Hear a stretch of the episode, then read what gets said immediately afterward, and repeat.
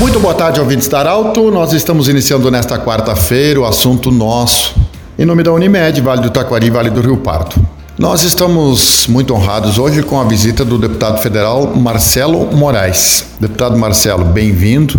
Qual é a avaliação que você faz do ano de 2021, do seu trabalho na região como deputado federal? Boa tarde, bem-vindo. Boa tarde, Pedro. Boa tarde aos ouvintes da Arauto, a rádio mais ouvida aqui em Santa Cruz e na região.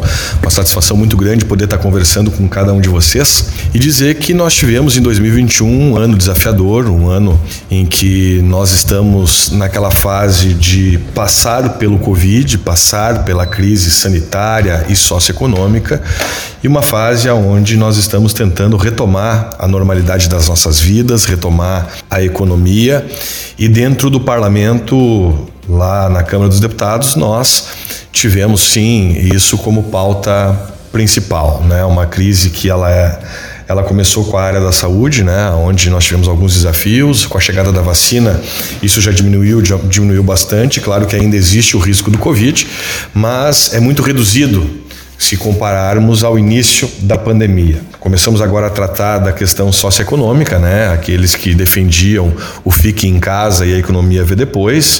Uh, essa conta é uma conta simples, né? Quando tu manda ficar em casa, tu produz menos. Se tu produz menos, tem menos produto no mercado. Se tu tem menos produto no mercado, o preço acaba aumentando. É, isso é natural e, e a gente está tentando retomar essa economia. Basta ver que esse ano o governo federal já consegue reestruturar e consegue abrir mais de um milhão de vagas uh, formais de trabalho aqui no nosso país. Então é uma tentativa grande de buscar uh, a volta da nossa vida na sua normalidade. Mas também foi um ano de alguns desafios, né, Pedro? Destaco aqui que nós também tivemos uma crise institucional aqui no nosso país. Né? Eu sou muito crítico a essa postura do STF, que vem, de certa forma, impondo uma ditadura aqui no nosso país. Nós tivemos dentro de 2021 algumas coisas que vão ficar marcadas na história. Nós tivemos deputado federal sendo preso por crime de opinião, nós tivemos presidente de partido, que é o caso do presidente do meu partido, Roberto Jefferson, que foi preso por crime de opinião.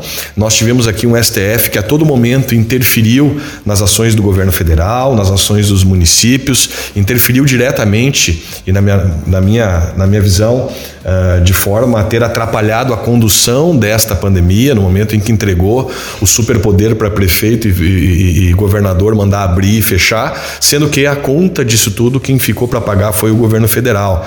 Mais do que isso, eh, como parecendo um deboche agora no final do ano, em novembro, nós vimos o ministro do STF uh, numa reunião aí fora do país, dizendo que nós aqui no Brasil nós vivemos um semipresidencialismo e que o STF muitas vezes tem interferido para poder governar junto com o executivo.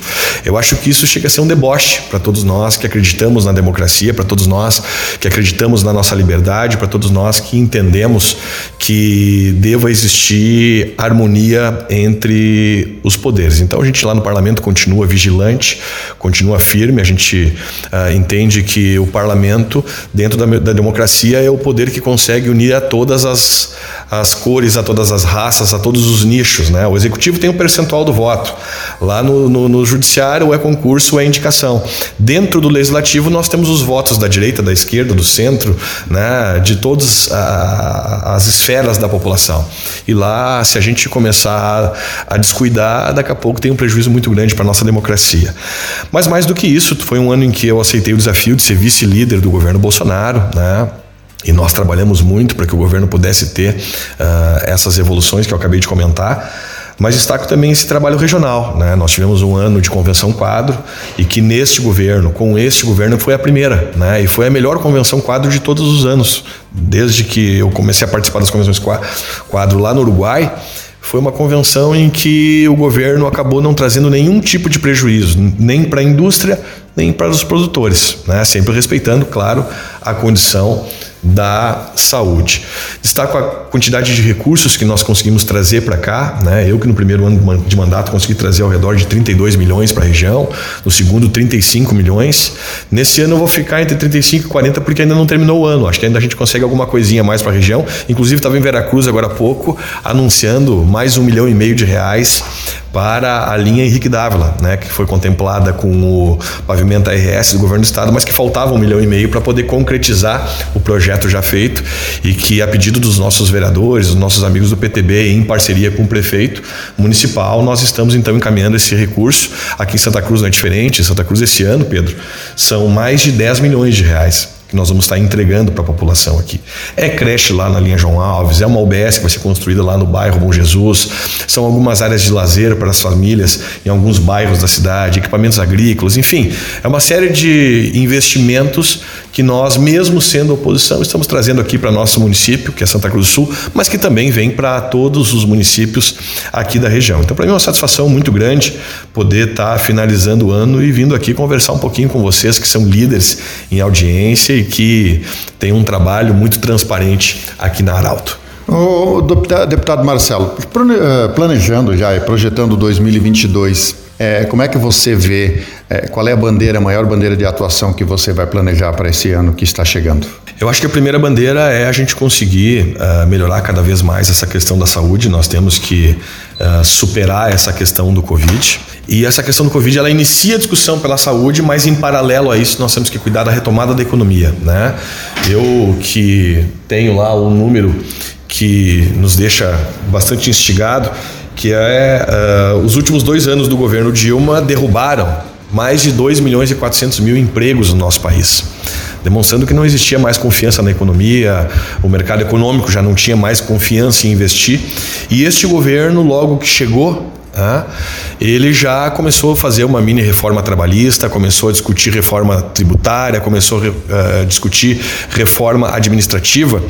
E esse modelo de pensamento acabou dando um pouco mais de coragem, um pouco mais de segurança para os investidores. E isso fez com que, no primeiro ano de governo, numa realidade que vinha caindo os empregos, nós já criamos no primeiro ano 650 mil empregos aqui no nosso país. No ano passado, que foi o ano uh, onde teve um foco maior em relação à pandemia, nós geramos quase 150 mil empregos. Nós tivemos um saldo positivo mesmo em meio a uma pandemia politizada como foi essa. E esse ano a gente chega aí a mais de 800 mil empregos gerados. Então, o nosso desafio é fazer esse país voltar a se desenvolver, é voltar a trabalhar o mérito, a meritocracia, fazer com que a, a, o governo, com que o poder público não dê o peixe, mas ensine a pescar, dê oportunidade para pescar. E com isso nós vamos com certeza fazer desse país um grande uh, polo de desenvolvimento. Então, acho que esses são alguns dos grandes desafios que nós temos para o ano que vem.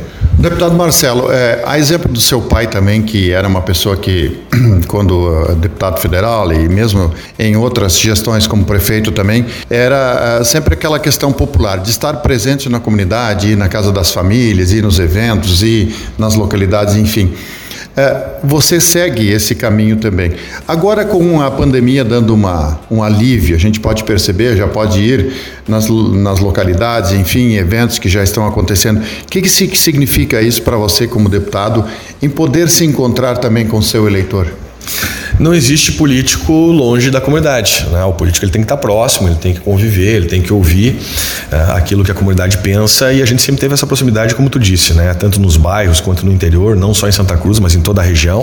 Uh, lembro aqui das quermesses que nós já começávamos de manhã indo na missa na primeira quermesse, almoçava na segunda, né? tomava uma cervejinha na terceira à tarde e à noite ainda tinha, tinha reunião dançante em algumas localidades.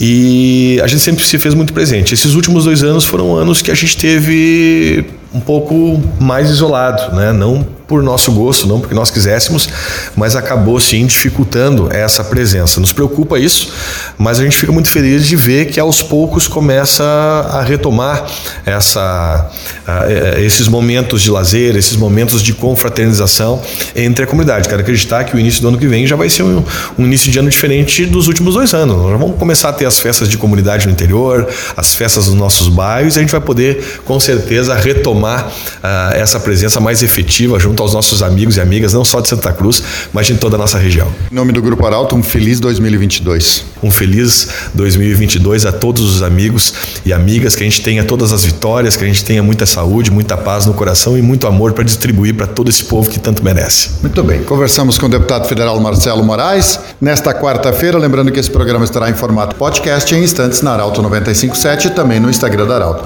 Grande abraço, até amanhã. De interesse da comunidade. Informação gerando conhecimento. Utilidade é prioridade.